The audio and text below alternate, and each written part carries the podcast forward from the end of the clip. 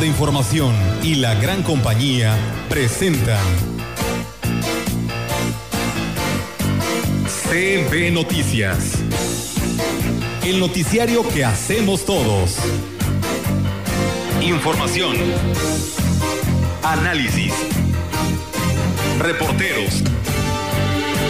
Entrevistas y opiniones a través de la radio que ha documentado dos siglos de historia. Dos siglos de historia. XHCB. Manejando el rumbo de la comunicación en Valles y la región. CB Noticias, primera emisión.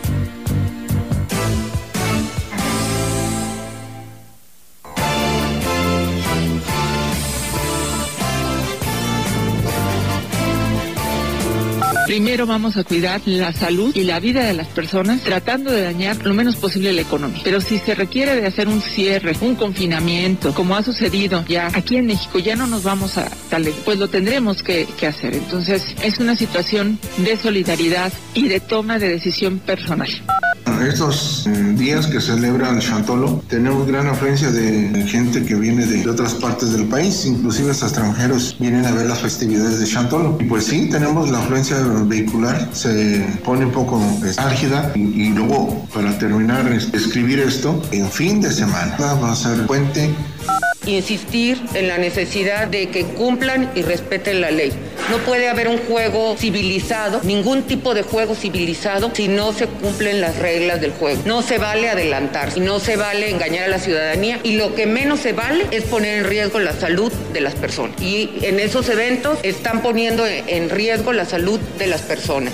Comentan mucho que no afecta, que el impuesto es precisamente para las empresas por el, uso ¿no? del, del sistema, pero al final de cuentas tiene que impactar en el consumidor, porque al elevarse o al haber inflación de precios para ellos o de impuestos, pues se tiene que ver reflejado al final en el consumidor, que son los que le, le van a generar esa, esa aportación. Y...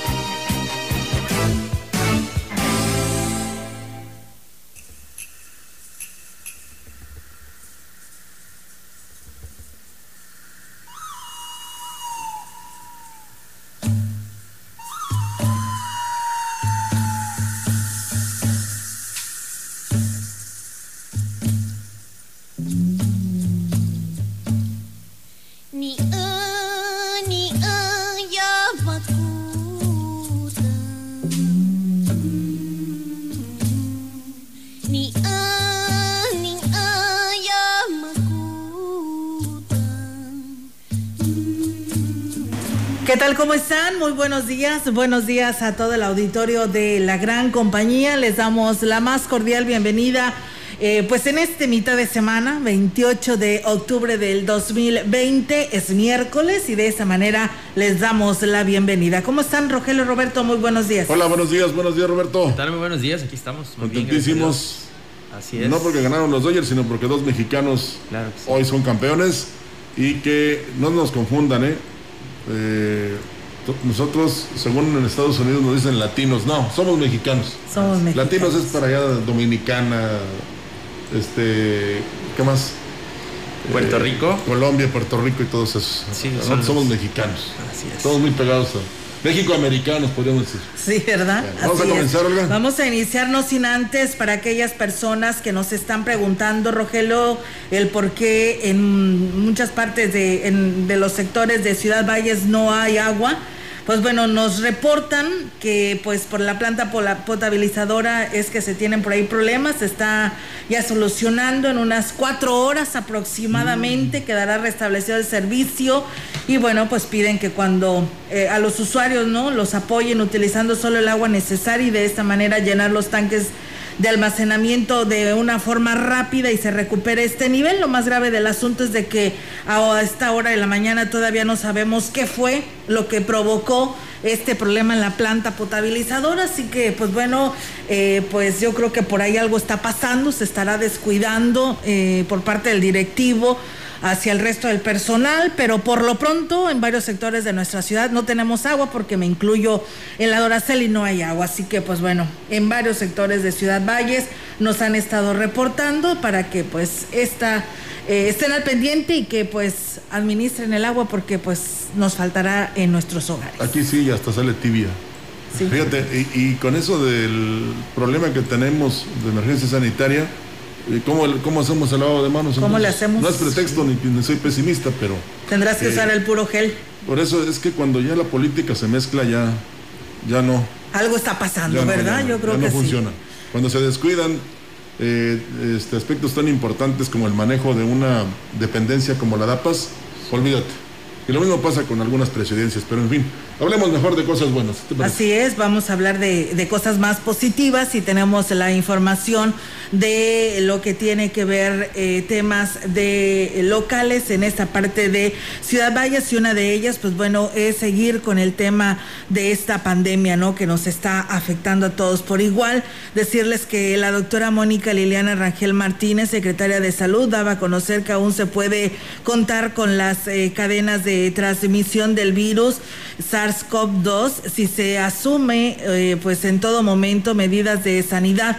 Vamos a tratar de salvar en todo momento la salud y la vida, tratando de afectar lo menos posible la economía, pero si se requiere hacer un cierre o confinamiento como en Chihuahua, lo haremos. Así agregó la titular de salud. Primero vamos a cuidar la salud y la vida de las personas, tratando de dañar lo menos posible la economía. Pero si se requiere de hacer un cierre, un confinamiento, como ha sucedido ya aquí en México, ya no nos vamos a tal, pues lo tendremos que, hacer. Entonces, es una situación de solidaridad y de toma de decisión personal. Y bueno, pues eh, ella también hablaba sobre esta situación y reiteró que las acciones individuales y familiares sumadas repercutirán en el conjunto de la sociedad, por lo que el color naranja podría cambiar para bien o para mal, dependiendo de nuestra acción personal, las medidas sanitarias y el uso obligatorio del cubreboca en todo momento nos ayudará. En más información, la Secretaría de Cultura del Gobierno del Estado dio conocer el resultado de quienes resultaron ganadores en la convocatoria de estímulos al fortalecimiento de las festividades indígenas del Día de Muertos. El delegado de la dependencia de la zona huasteca, Yaspic Cáceres Márquez, manifestó que en total fueron 23 las propuestas ganadoras a las que se, se les entregará un premio económico.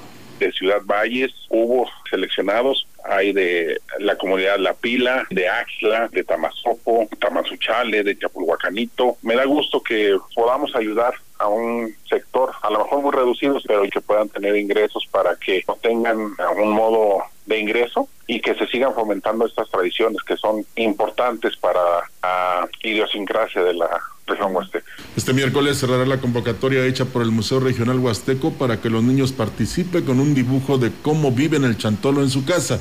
Al respecto, el presbítero Ramón Gerardo Gutiérrez Morales, director del Museo Regional Huasteco, informó que los dibujos podrán enviarlos al número 444 11 60 986. 444-1160-986. Queremos que los niños se sientan involucrados en lo que son esas tradiciones, porque es ahí donde está el futuro de nuestra identidad. Entonces hemos convocado que ellos nos puedan expresar lo que miran en casa y la idea es que ellos rescaten. Si no hay esas tradiciones en casa, entonces va a ser oportunidad para que ellos cuestionen a los papás. Nosotros, ¿por qué no? O nosotros, ¿por qué nada más de esta manera? Agregó que el colectivo Phoenix Art se encargará de calificar los trabajos y el resultado se dará a conocer el próximo 31 de octubre a través de la página de Facebook Museo Regional Huasteco. Pues bueno, ahí está la invitación, amigos del auditorio, a esta actividad. Y bueno, pues también nos reporta una persona de nuestro auditorio, dice, eh, ahí dice, o en lo que se refiere en este medio de comunicación, eh, hace días mencionaron sobre la imperiosa necesidad de contar con el estacionamiento apropiado para camiones cañeros del ingenio Plan de Ayala. Dice anoche a las 7.30 aproximadamente La larga fila de camiones esperando ser recibidos era bastante larga.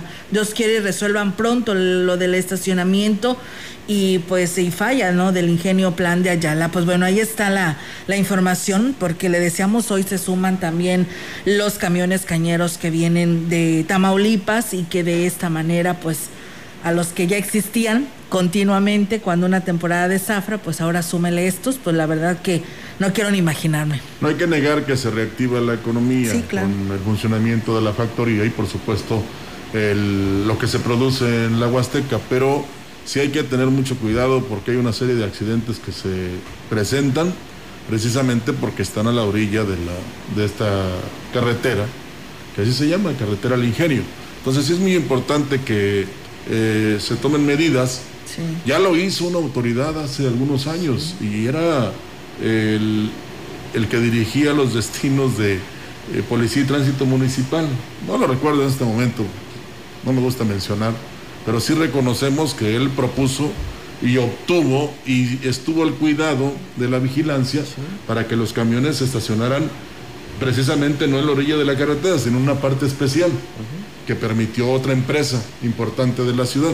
Entonces, el ingenio debe tener o debe contar, eh, eh, se los eh, patrocine el ayuntamiento o no, con una área para estacionar los camiones para que poco a poco vayan ingresando al batería. Así de sencillo. Así es, pues bueno, esperamos que no suceda nada grave y que pues quien vaya a circular hacia aquel tramo de la carretera Valles, eh, perdón, de la carretera al Ingenio, pues maneje con mucha precaución, ¿verdad? Porque a veces suceden, y ya lo hemos escuchado, ¿verdad? de resultados fatales y más si vas en estado de ebriedad, que la mayoría de esos accidentes así han sucedido. Así es. Y bien, comentarles que luego de reiterar que el programa de actividades contempladas para celebrar las festividades de Chantolo de este año en el Centro Cultural quedaron suspendidas por motivos de esta pandemia, el delegado de la zona Huasteca, Jaspin Cázares Márquez, hizo el llamado a los ayuntamientos de la Huasteca para que hagan lo propio y con ello pues eviten contagios. Manifestó que al regresar al semáforo epidemiológico naranja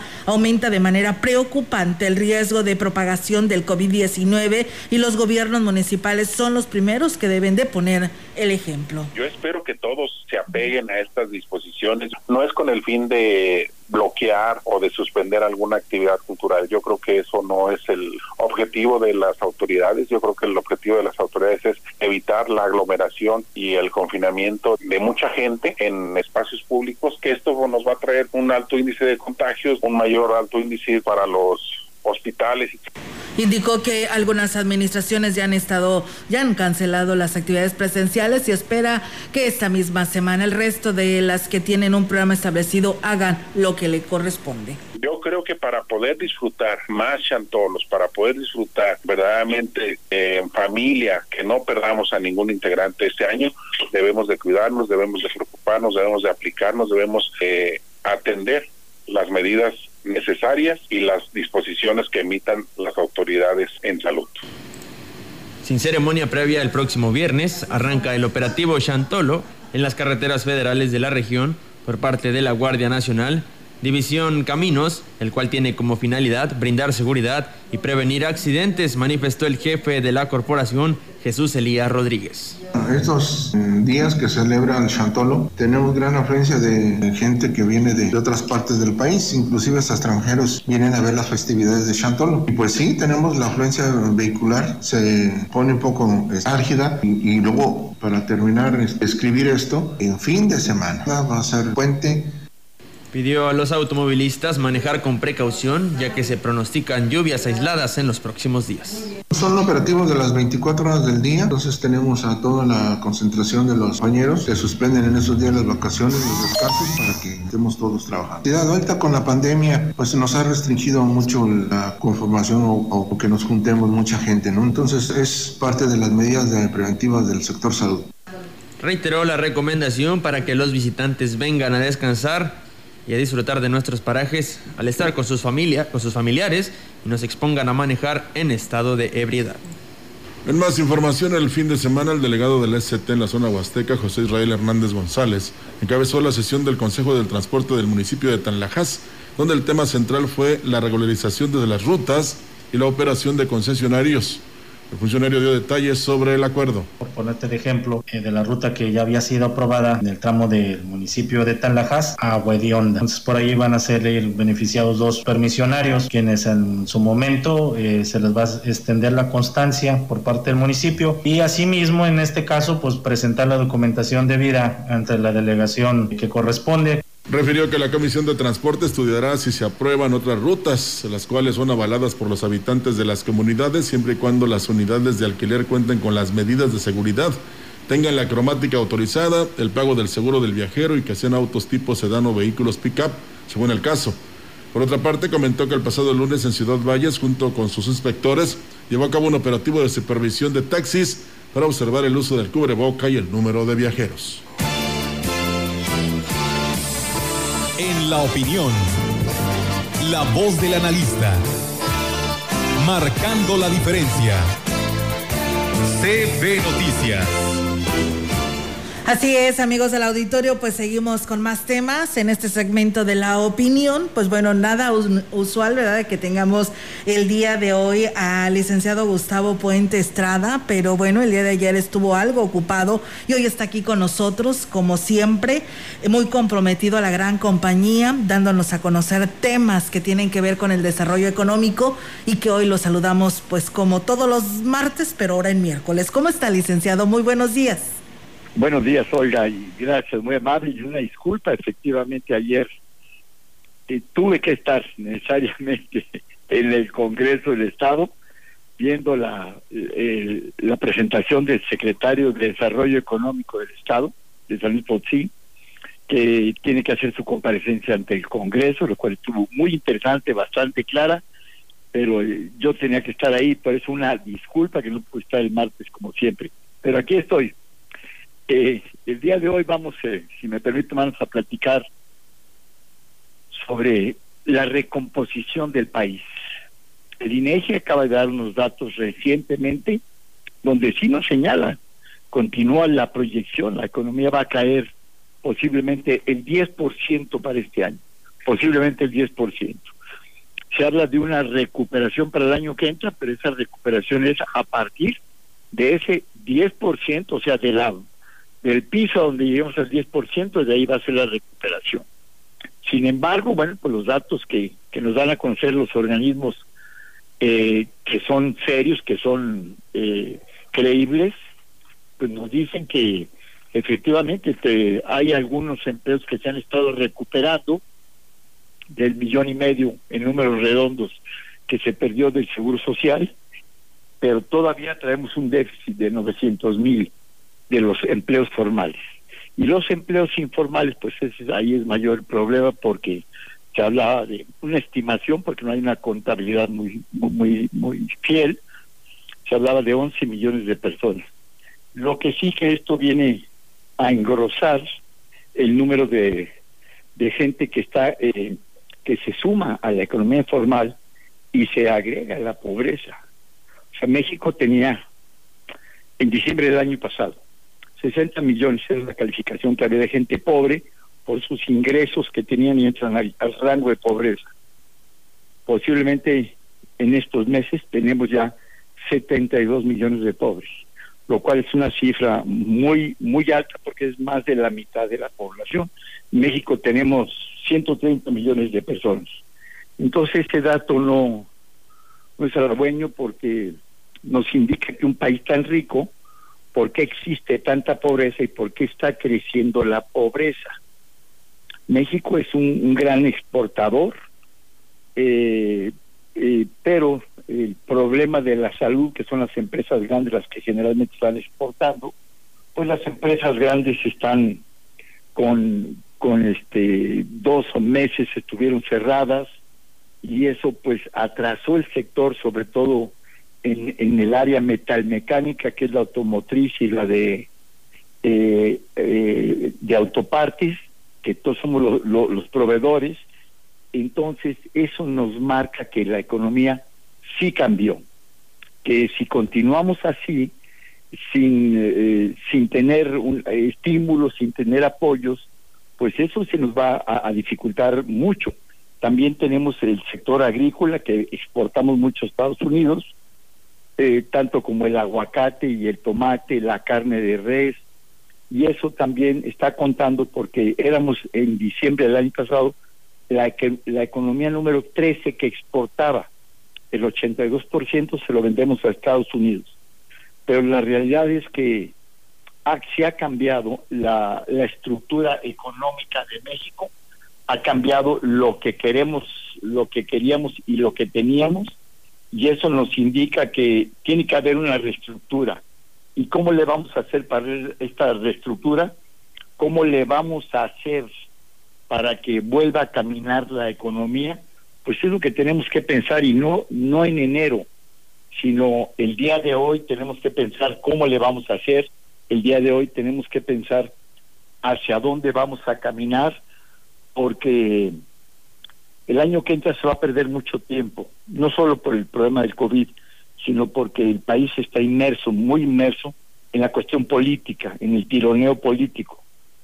Y se está descuidando el sector productivo, se está descuidando el empleo y también se está descuidando el punto de la salud. Eh, estoy muy convencido que tenemos que reforzar los sistemas de salud, pero también el sistema de educación, el sistema educativo y también tenemos que pensar en, en, en apuntalar, en sostener a los negocios que se han perdido. Había 6 millones de, de negocios, pequeños, grandes, gigantes, en México, o sea, 6 millones de unidades. Ya se perdió un millón, un millón de negocios, sobre todo los muy pequeños, los micro, que son los que generan de 1 a 10 empleos.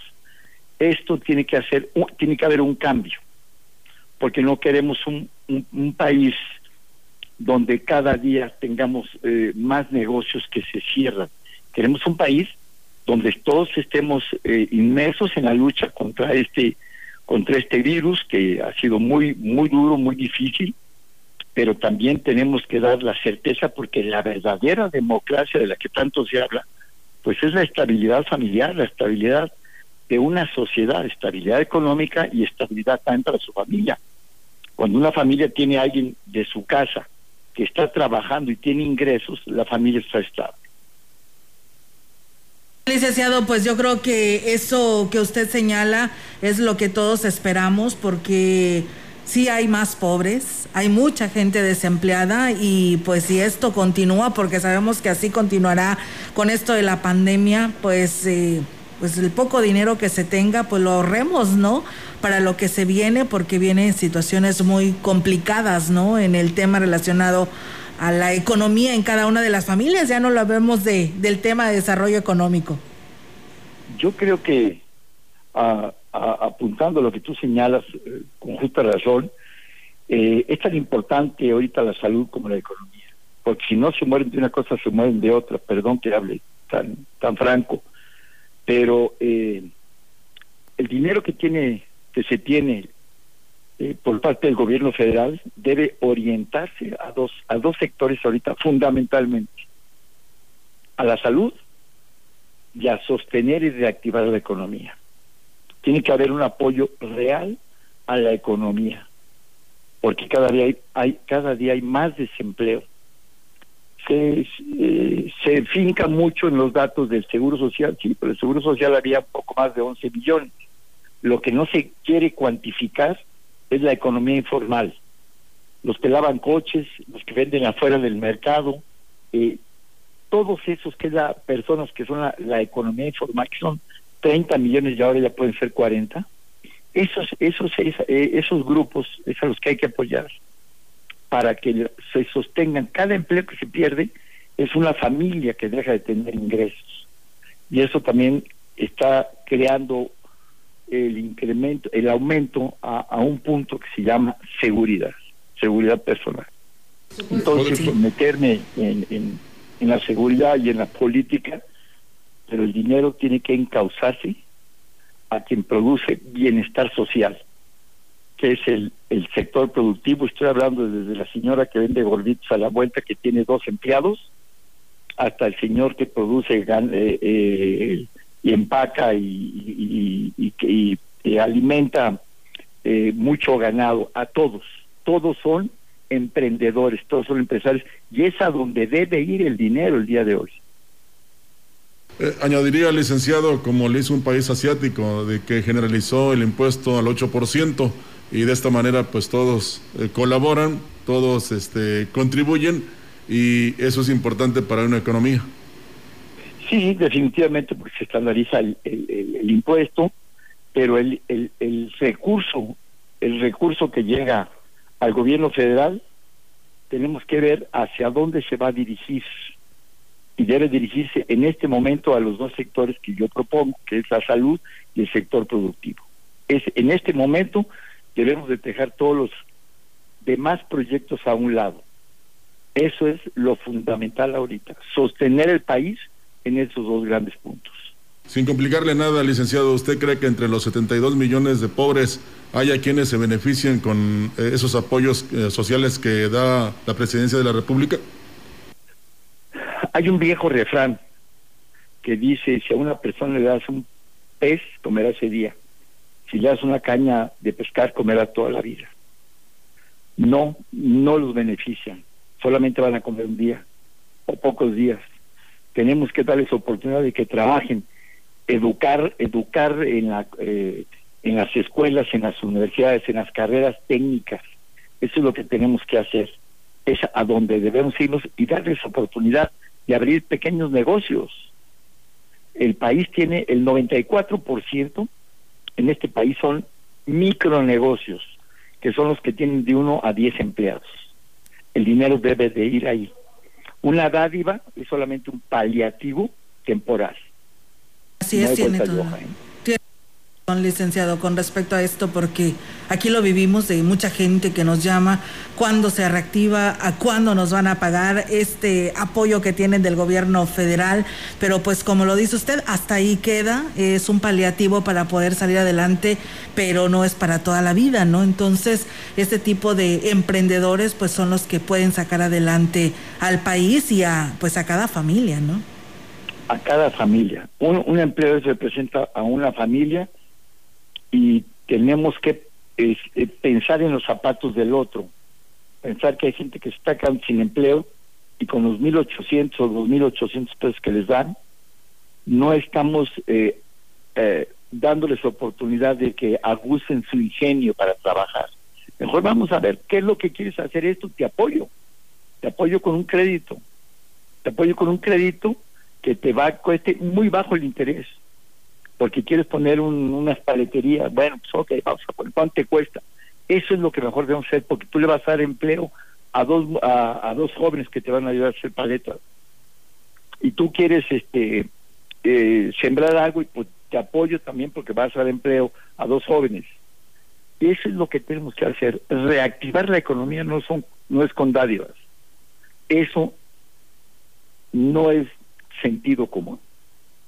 Así es, licenciado. Pues yo le agradezco muchísimo todo esto que nos alimenta a todos quienes somos parte de esta Huasteca Potosina con los temas relacionados a la economía y que pues cada uno de nosotros se va sembrando esto que usted nos comparte para seguir mejor este como Huasteca Potosina y seguir emprendiendo ante esta situación y de esta pandemia con la que estamos viviendo y no estar expensas, ¿no? Al recurso que nos pudiera apoyar en programas sociales el gobierno federal. Y así como tenemos una, una, una tierra maravillosa en nuestra Huasteca Pochina, tenemos un inconveniente en el empleo. La gente está diseminada, las familias, en, la sierra. Si vamos a la parte de San Antonio y otros municipios que, que, que, tienen eh, que es muy difícil sembrar o, producir o tener ganado o algo así. Es muy difícil porque son partes muy, muy, muy, muy escasas para poder eh, crear algo. Entonces, allí es, allí es donde tienen mucho desempleo. ¿eh? Y las personas que tienen que bajar las, las arpillas de naranja porque les es muy difícil para que se las paguen a muy barato. Ese es, ese es el punto que tenemos que ver. Comercializar también, esos son los apoyos ver si hay miel ya vieja, también dar apoyos. Hay una fundación rural que está apoyando algo de eso. Entonces tenemos que ver, porque es muy difícil y no nos damos cuenta, la gente allá que no tiene que comer y no tiene agua, agua potable. Ya no digamos para bañar, sino para tomar. Tenemos que reflexionar en eso. Todos somos mexicanos. Y yo podía haber nacido allá y tengo que ponerme los zapatos de ellos. Así es, licenciado, pues eh, muchísimas gracias eh, por compartirnos esta información en este segmento de la opinión. Y pues seguiremos al pendiente y si Dios así lo permite, pues eh, el próximo martes aquí nos estaremos escuchando. Gracias, muy amables. Y les comento que en media hora doy una conferencia a los a Conalep, se va a ver ahí ahorita metidos ya 2.800 jóvenes, porque yo apoyo mucho la educación, la educación técnica, también la universitaria pero en este momento la técnica es fundamental para el país. Claro que sí, son el futuro de nuestro país y tienen que estar a la vanguardia con la preparación en los estudios. Pues enhorabuena, suerte, licenciado, y por supuesto éxito ante este tipo de conferencias que es usted. Éxito es la palabra. Así es, éxito, por supuesto que sí, éxito para todos ustedes y para los jóvenes, ¿no? Para que se sigan eh, pues eh, retroalimentando con esas palabras que usted nos comparte como todos los martes aquí en el segmento de la opinión. Con mucho gusto, con mucho gusto lo hago y, veo que ya la persona que está por ahí atrás ya sonrió, quiere decir que ya me disculpó que no estuviera ayer. Sí, ya dice que sí, que sí, ya, la ya lo disculpó, licenciado. Está muy disculpado porque sabíamos que era muy importante esta comparecencia del licenciado Gustavo. Que estar ahí. Claro. Los papás nunca dejan de ser, nunca dejamos de ser papás. No, no, para nada. Siempre tienen que estar ahí con sus hijos. Claro. Enhorabuena, licenciado. Muchísimas gracias. Gracias, muy amable. Buen día. Buen día. Igualmente para usted. Vamos amigos a una pausa. Regresamos después de haber escuchado al licenciado Gustavo Puente Estrada, analista de este espacio de noticias.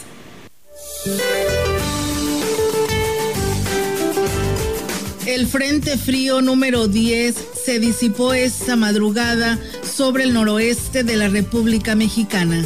Por otra parte, el Frente número 9 se extenderá sobre el norte y noreste del país. Asimismo, la primera tormenta invernal de la temporada se desplazará hacia el noreste, alejándose gradualmente de la frontera norte de México, Ambos sistemas ocasionarán ambiente frío y rachas de viento fuerte con tolvaneras en las regiones mencionadas. Además de los estados del noroeste, durante la tarde-noche el frente número 9 recorrerá el occidente del Golfo de México, originando chubascos y lluvias fuertes sobre el noreste del país y en interacción con un canal de baja presión en el sureste mexicano, ocasionará lluvias fuertes a muy fuertes acompañadas de descargas eléctricas sobre entidades del oriente y sureste del territorio nacional, además de la península de Yucatán. Finalmente se mantendrá ambiente frío por la mañana con posibles heladas en zonas del norte y centro del territorio mexicano, con valores por debajo de los menos 5 grados centígrados en zonas montañosas de Sonora y Chihuahua. Para la región se espera cielo mayormente nublado, viento ligero proveniente del este con probabilidad de lluvia débil durante el día. La temperatura máxima para la Huasteca Potosina será de 26 grados centígrados y una mínima de 19.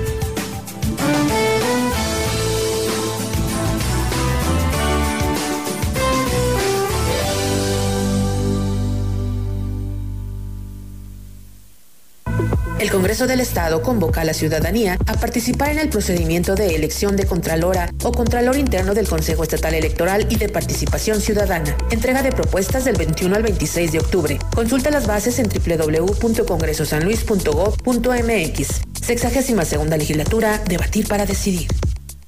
Y es momento, Olga, de hablarles de que AES México es el tercer lugar en el ranking de su categoría como empresa socialmente responsable con una calificación sobresaliente. AES México obtuvo por octavo año consecutivo, los felicitamos, el distintivo como empresa socialmente responsable que otorga anualmente el Centro Mexicano para la Filantropía.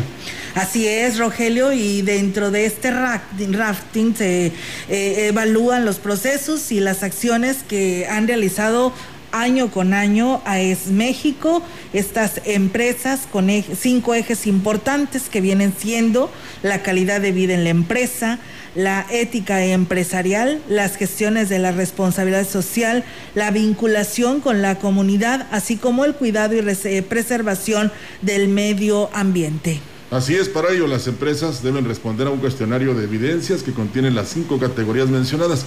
Mismas que son evaluadas en una plataforma y cuya mayor calificación es sobresaliente por cada categoría. Así como AES México logró el calificativo de sobresaliente en las cinco categorías participantes, ubicándose orgullosamente en el tercer lugar del ranking dentro de su respectiva categoría en la que participaron junto a otras 279 empresas. Pues nuevamente felicidades a ES eh, México y gracias a esta estructura, pues como lo dicen ellos, es una estructura sólida en procesos y acciones socialmente responsables. Este año AES México logró escalar cinco lugares en relación a su posición del año pasado, lo que esto pues es motivante para continuar con el esfuerzo y el compromiso voluntario de implementar pues una gestión de desarrollo conjunto y de mejora continua entre empresa y comunidad como parte de su cultura y estrategia de negocios. En México, termoeléctrica está muy eh, para beneficio de todos, ¿eh? no nada más de los que habitan este bello municipio catanero. Seguimos. Así es, enhorabuena. Por tu salud y la de todos, haz conciencia. Con tu esfuerzo, San Luis Potosí saldrá adelante. Regresemos a nuestra vida diaria haciendo lo que nos corresponde. Cuidarnos si lo tomas como un juego, todos perdemos. Respetemos estas nuevas formas de convivencia social. Quédate en casa. Es por el bien de todos y de los que más queremos. Contra el coronavirus COVID-19, haz conciencia. Conciencia popular. La gran compañía en la puerta grande de la Huasteca Potosina. XHCD México con 25.000 watts de potencia. Tres metros bajo tierra. Transmitiendo desde Londres y Atenas, en Lomas Poniente, Ciudad Valles, San Luis Potosí, México. Teléfono en cabina 481-382-0052. Y en el mundo, escucha la gran compañía.mx. La diferencia de escuchar radio. XHCB 98.1 FM.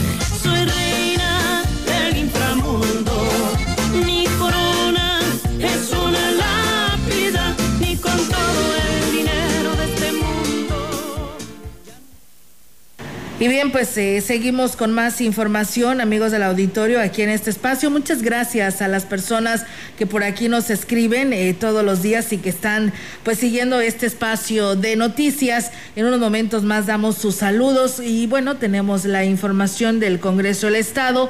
Eh, platicarles que en comparecencia ante integrantes de esta 62 legislatura y con motivo de la glosa del quinto informe de gobierno, el titular de la Secretaría de Desarrollo Económico y Social, Gustavo Puente Orozco, indicó que a consecuencia de la pandemia por el COVID-19 se están impulsando acciones para fortalecer el comercio eh, digital.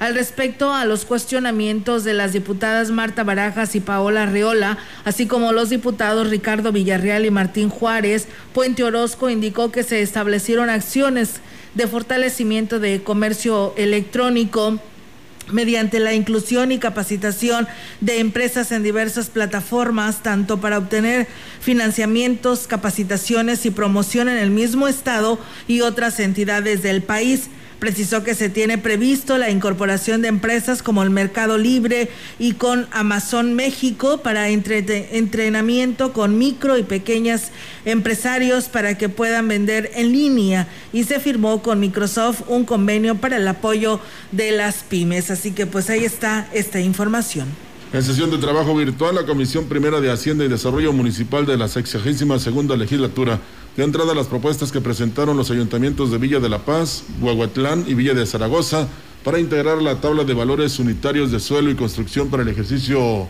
fiscal 2021.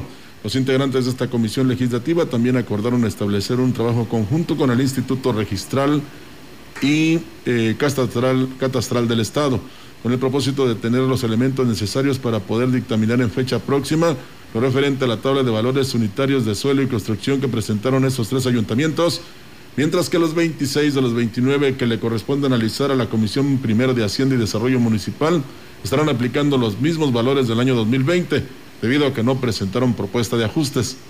A esta sesión de trabajo virtual de la Comisión Primera de Hacienda y Desarrollo Municipal del Congreso del Estado asistieron la presidenta diputada Laura Patricia Silva Celis, la vicepresidenta diputada Paola Alejandra Arreola Nieto y el secretario diputado Jesús Manuel Ramos Hernández, quienes informaron que los tres presidentes municipales deberán acudir durante el proceso de análisis a despejar cualquier duda o, en su caso, justificar sus propuestas para el ejercicio fiscal 2021.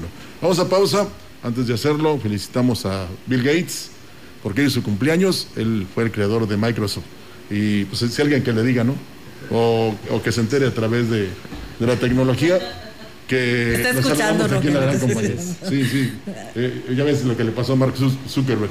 Pero en fin, vamos a la pausa, regresamos. El contacto directo 382 0052 381 6161. CB Noticias. Síguenos en Facebook, Twitter y en la lagrancompañía.mx.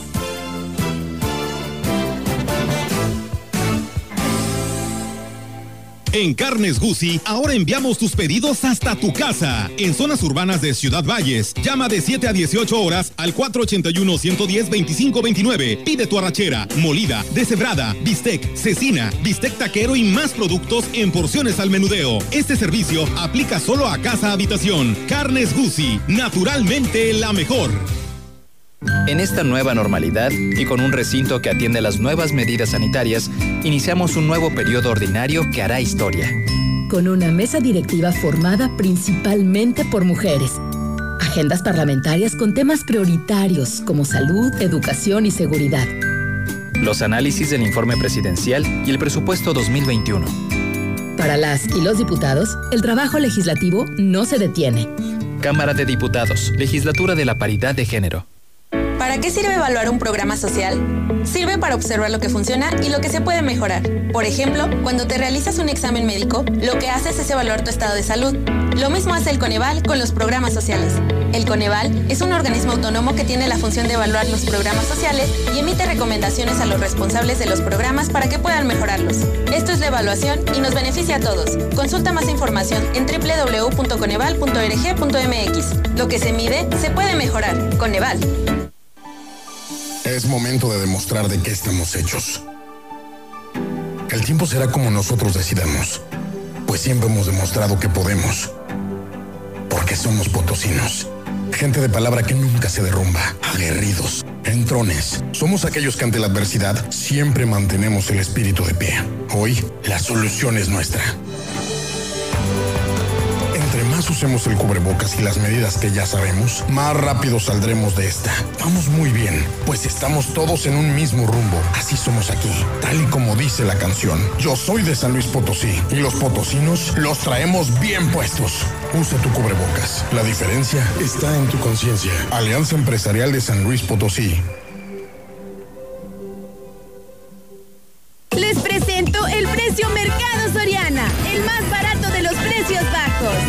Comestible de soya vita de 825 mililitros a 22.50 y arroz extra precisísimo de 454 gramos a solo 9.90. Al 29 de octubre, consulta restricciones, aplica Soriana Express.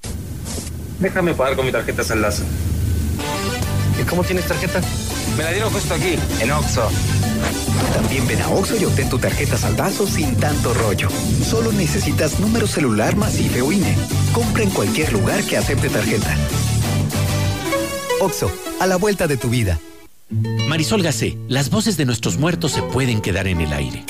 Sí, Pepe Gordon. La Fonoteca Nacional rescató la primera grabación de Pedro Infante. Y tendremos la primera grabación de Toña la Negra y de Jorge Negrete. Y las voces de Javier Villaurruti, Alfonso Reyes y María Calas, entre otros, que nos trae Pavel Granados. Los esperamos este domingo a las 10 de la noche en la Hora Nacional. Crecer en el conocimiento. Volar con la imaginación. Esta es una producción de la Dirección General de Radio, Televisión y Cinematografía de la Secretaría de Gobernación. Y bien, pues amigos del auditorio, regresamos después de esta pausa y pues también tenemos el segmento, el segmento de el licenciado Gallo en su 3 de 3 para todos ustedes. Adelante Gallo, te escuchamos. Buenos días. 3, 3 de 3 con el licenciado Gallo. luego de que el presidente de México, Andrés Manuel López Obrador, refirió que el numerito de los gobernadores que conforman la Alianza Federalista no es más que una serie de actos electoreros, casi casi que para llamar la atención, pues como decimos en los toros, solo les puso la divisa. No hay ninguna posibilidad que se rompa el pacto federal. Tendrían que preguntar a los ciudadanos de los estados que gobiernan. Les recomendaría que apliquen el mandar obedeciendo. Ay, chiquitos, y nada más estaban esperando que se los dijeras, porque fue uno de los gobernadores, Enrique Alfaro, el de Jalisco, quien dijo, pues sí, le tomamos la palabra y seguimos sus métodos. En Jalisco le tomamos la palabra. En Jalisco vamos a iniciar a partir de este momento la ruta para hacer una consulta a los ciudadanos de Jalisco para saber si están de acuerdo en que nuestro Estado permanezca en esta relación abusiva con la Federación. Presidente dice que hay que preguntar a la gente, comparto su opinión. Ándele, ándele. Y luego más los enchiló porque les dijo que juntarse con ellos pues era manchar la investidura presidencial. Así les dijo. Bueno, pues casi. Ay tú. Y estas semanas que han ido a comparecer los secretarios de Estado al Congreso de la Unión, tanto a San Lázaro como a la Cámara de Senadores, los diputados y senadores les han regalado no solamente sus sonrisas, los de Morena, por ejemplo, sino también muchos souvenirs por parte de la oposición. Por ejemplo, a Hugo López Gatel, el subsecretario de Salud, la senadora panista Lili Telles le regaló un bastón. Le voy a entregar su cetro pequeño virrey del país de las camas vacías y de los muertos en casa. Con su lealtad a ciegas al presidente, usted solo ha dado palos de cielo. Ay, Madre Santísima. Y también la potosina, mi comadre Josefina Salazar, diputada federal del PAN, ayer le regaló a la secretaria de la Función Pública, Irmeréndira Sandoval, un bonito tapete. ¿Un tapete? Sí, un tapete. Como ese que no usas cuando llegas a la casa con los zapatotes todos sucios. Ah. El presidente ofreció que barrería las escaleras de arriba hacia abajo, pero nunca, nunca mencionó que escondería la suciedad debajo de un tapete. Eso es lo que ha sido la Secretaría de la Función Pública. Un tapete. Estos dos años, señora secretaria. Gracias, diputada Salazar. El tapete de lo que representa la Secretaría. A Rocío Nale, la secretaria de Energía, doña Xochil Galvez, senadora panista, le regaló un kilo de carbón por aquello de que están aferrados a las energías sucias. No cabe duda que con mujeres ejemplares como ellas, yo como el raterillo de la tlacuacha cada vez que lo atoraban. Con una cachetadita, tendría. Y bueno, nunca falta, en el municipio de Simojovel, en Chiapas, la alcaldesa Viridiana Hernández del Partido Verde Ecologista de México, para variar, tiene a su consorte como síndico, por cierto, de origen veracruzano, Gilberto Martínez. Pero resulta que la alcaldesa está tramitando su divorcio a fin de que su marido pueda postularse sin impedimento alguno a la alcaldía. Señalan que Gilberto falsificó ya sus actas para que se vea que es chiapaneco. ¿Y de verdad se divorciaron? Pues en el papel sí, mijito, pero en la realidad siguen viviendo juntos. Lo que es la avaricia política, ¿verdad? Y del verde para variar. Mira que ser capaces de romper lo más hermoso que es el amor. Por esto. ¡Ay, qué tragedia! Muy buenos días. 3, 3 de 3 con el licenciado Gallo. Bueno, en alusión a lo que dice el licenciado Gallo en un principio, ya el gobernador de Guanajuato, que estuvo en entrevista con Pascal Beltrán, dijo que le van a entrar a la consulta y también señaló que fue el único estado del país donde no ganó el presidente de México. Pues bueno, ahí está, amigos del auditorio. Gracias, nos dicen aquí que el camión recolector de la basura no ha pasado en el consuelo a ver si pueden hacer algo al respecto porque hay mucha basura.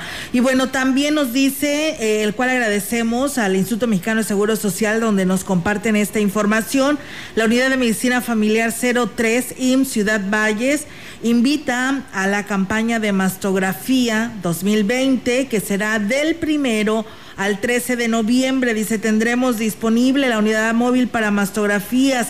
No pierdas la oportunidad. Acude a Prevenims o con tu médico familiar y solicita tu cita. Pero bueno, esta campaña usted puede llegar con su tarjeta de citas y pues bueno, para poder conocer su número de afiliación y de esta manera le lleven este, le, practiquen este examen. Recuerden que mm, eh, pues en el tema de mm, este para lo que vienen siendo estas pruebas, pues usted puede acudir con la edad que cumpla de 40 a 69 años de edad, ya lo puede hacer en estos módulos disponibles de Prevenims. Así que ahí está la invitación. Recuerden que es una campaña de mastografía del 10 al 13 de noviembre. En información del gobierno del estado, antes de marzo de 2020, San Luis Potosí se posicionó en segundo lugar regional en crecimiento del Producto Interno Bruto al registrar incrementos porcentuales del 7.3% de 2016 a 2019, solo por debajo de Querétaro, que reporta el 8%, dio a conocer el secretario de Desarrollo Económico, Gustavo Puente Orozco, en el marco de la glosa del quinto informe de gobierno ante los integrantes del Congreso del Estado. El funcionario estatal puntualizó que en este mismo periodo el promedio de velocidad de crecimiento nacional fue de 3.9%, por lo que la entidad potosina reporta casi el doble con 7.3%. A nivel regional, Aguascalientes tiene el 3.2% de incremento promedio del PIB, Querétaro con un 3.0 y San Luis Potosí que se coloca en tercer lugar nacional con 2.8 en este mismo rubro. En relación a la inversión extranjera directa, detalló que la entidad captó 7.624 millones de dólares entre 2015 al 2020 representa el segundo lugar de la región Centro Bajío, en la que Guanajuato captó 8.419 millones de dólares. Ante estas condiciones, el titular de SEDECO indicó a los diputados que San Luis Potosí es la única entidad federativa que empieza a registrar un crecimiento notorio en la región Centro Bajío, aunado a que en estos cinco años de la administración estatal se superó el IED y empleo generado durante el mismo periodo anterior. Además, es primer lugar en la velocidad de crecimiento de la región en valor de las exportaciones, aunado a que se fortalece la logística, conectividad, inversión y empleo que aporta la operación del aeropuerto de San Luis Potosí. San Luis Próspero. Decidimos construir una economía moderna, diversa, innovadora, integrada al país y al mundo, que generara empleo formal de manera sostenible, con seguridad social y mejores salarios. Nos empeñamos en que nuestra economía creciera por encima del promedio nacional y lo logramos con casi el doble. En cinco años, concertamos una inversión histórica de 159 mil millones de pesos en los sectores industrial, agropecuario, turístico, comercial y de servicios, muy superior a lo concertado en los seis años anteriores. Este dinamismo se ve reflejado en 74 nuevas empresas manufactureras y 46 ampliaciones desde 2015. Un clúster automotriz con la armadora BMW, la más moderna del mundo. La ampliación de General Motors. Y 240 empresas de autopartes. La descentralización de la industria. Para incluir en el crecimiento a las regiones. Nuevas agroindustrias en los giros avícola. Carne de bovino. Y hortalizas para exportación, entre otros. Prosperemos juntos, Gobierno del Estado. Pues bien, ahí está, amigos del auditorio, la información del gobierno del estado y bueno, lo que se refiere al reporte del Comité de Seguridad en Salud, que ya no lo actualizan, pues bueno, los casos para el día de hoy, 209 casos en el estado y 17 de funciones en lo que corresponde a la jurisdicción número 5 con sede en Ciudad Valles, pues bueno, Ciudad Valles reporta tres casos y Tamuín uno, dando un total global de 3.712 casos. En las seis eh, hay casos en San Martín, uno, en Tampacán dos y pues suma un total de 2.055. En las siete, pues bueno, siguen eh, solamente un, sol, un caso en Tanqueán de Escobedo, dando un total de 709 casos. En defunciones fueron 10 hombres y 7 mujeres. En San Luis Potosí, capital 13, Villa de Arriaga 1, Villa de Reyes, Zaragoza y Axtla de Terrazas. Así que ahí está el reporte actualizado para todos ustedes. Y en otra información, el presidente de la Asociación de Padres de Familia de las Preparatorias en la entidad, Jesús Vega, señaló que persiste la problemática de falta de subsidio de este tipo de instituciones a las que la CEGE les apoya en forma esporádica y aquí habla sobre ello. La Secretaría de educación sacaba dinero pues ahí de las economías que iba teniendo, de, de aquí, de ahí todo, pero un dinero etiquetado que tengamos y que ya sea para prepas no lo tenemos, por eso precisamente batallamos, porque no hay dinero exactamente para eso. Entonces ahorita pues andamos buscando de dónde el gobierno Apuntó que han tocado puertas en dependencias de gobierno que tienen que ver con el presupuesto y con la legislatura estatal, pero, han pero no han recibido respuesta. Destacó que las preparatorias laboran sin fines de lucro, en cambio operan como escuelas particulares y pueden cobrar un máximo de cinco salarios mínimos, de cuyos fondos se les pagan a los docentes. Si bien los jóvenes disponen de las becas Benito Juárez, hay problemas de infraestructura en muchos planteles.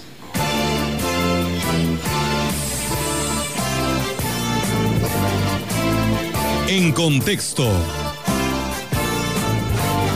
La voz y la visión de la gran compañía dentro de la noticia.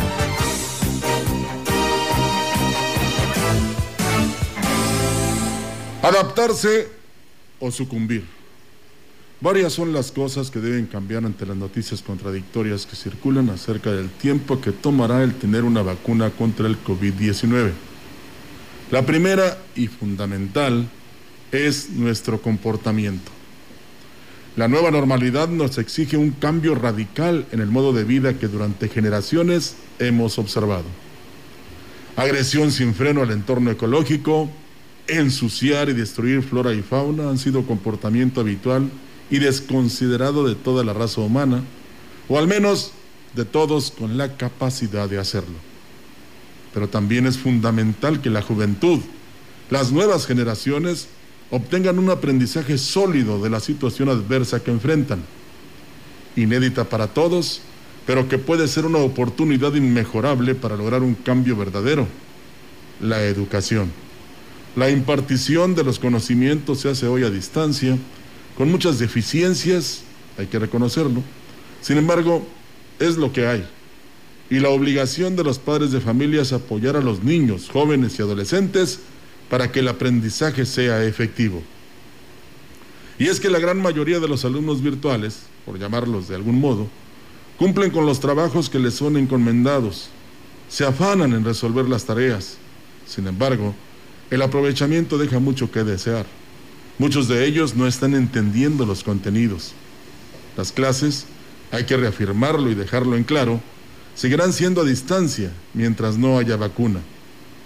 Además está decir que el perjuicio para el país por una baja en la calidad de la educación que reciben los niños es grave. Un pueblo inculto siempre está a merced de los males más grandes. A lo anterior hay que agregar el hecho de que el recibir las clases en casa nos orilla a un sedentarismo indeseable y eso también hay que hacerlo notar. Los pequeños, toda la familia deben ejercitarse vigilar sus hábitos alimenticios para evitar futuros padecimientos provocados por la inmovilidad o la mala alimentación. En fin, el objetivo común debe ser el adaptarnos a esta nueva normalidad, aprender de la contingencia y aplicar ese aprendizaje en beneficio propio. La cerrazón, incumplir con las normas de sanidad y el negar la enfermedad nos conducirán a una catástrofe ¿Debemos adaptarnos o sucumbir? Pues bueno, ahí está, amigos del auditorio. Pues todos tenemos que echarle ganas, tenemos que cumplir con todos estos lineamientos que nos da el Comité de Seguridad en Salud para salir adelante y salir avantes ante esta situación que estamos viviendo de esta pandemia. Y bueno, pues rápidamente la noche del día de ayer y como parte de los festejos en honor de San Juditas Tadeo, un reducido número de fieles acudieron a la iglesia que lleva su nombre en la colonia La Pimienta a cantarle las mañanitas al patrono de los casos difíciles. El emotivo evento se realizó en completo orden y estableciendo las medidas sanitarias. El padre Víctor Manuel Martínez Castro, quien ofició la Eucaristía, donde se pidió por los bienhechores de la parroquia y todo fue transmitido a través de la página oficial de esta iglesia. Para el día de hoy, 28 de octubre, y como parte del cierre de la celebración, se contemplan confirmaciones a las 16 horas y una caravana de carros que saldrá de la capilla del Sagrado Corazón de Jesús a la iglesia de San Juditas Tadeo. A las 18 horas, Monseñor Roberto Jenny García estará oficiando una misa solemne. Pues bueno, ahí está esta información. Nosotros nos vamos de este espacio de noticias. No le cambien, ¿eh? continúen aquí con nosotros en el 98.1. Tendremos nuestra ruta de Chantolo 2020 y bueno, hoy desde cabina como iniciamos desde el pasado lunes. Sí es, muchas gracias y muy buenos días. Buenos días a todos. Buenos días.